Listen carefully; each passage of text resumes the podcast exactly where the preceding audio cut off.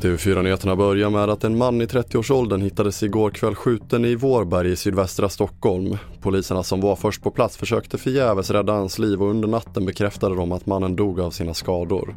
Enligt polisens presstalesperson Daniel Wikdahl ska det handla om ett bråk som urartat i skottlossning och man har i nuläget inte gripit någon misstänkt gärningsman. Vidare till USA där tre personer har dött i en stor explosion i staden Evansville i delstaten Indiana, det skriver CNN. Även 39 hem har skadats varav 11 totalförstördes i explosionen och borgmästaren Lloyd Winnicke kallar händelsen för förödande. Det är oklart vad som orsakat explosionen. Och vi avslutar i Edmonton där de svenska juniorherrarna trots dramatik på slutet lyckades besegra Schweiz i deras första match i JVM med 3-2.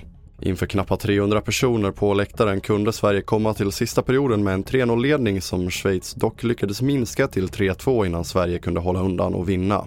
Och på fredag väntar Österrike i nästa gruppspelsmatch. Fler nyheter hittar du på tv4.se. Jag heter André Metenen Persson.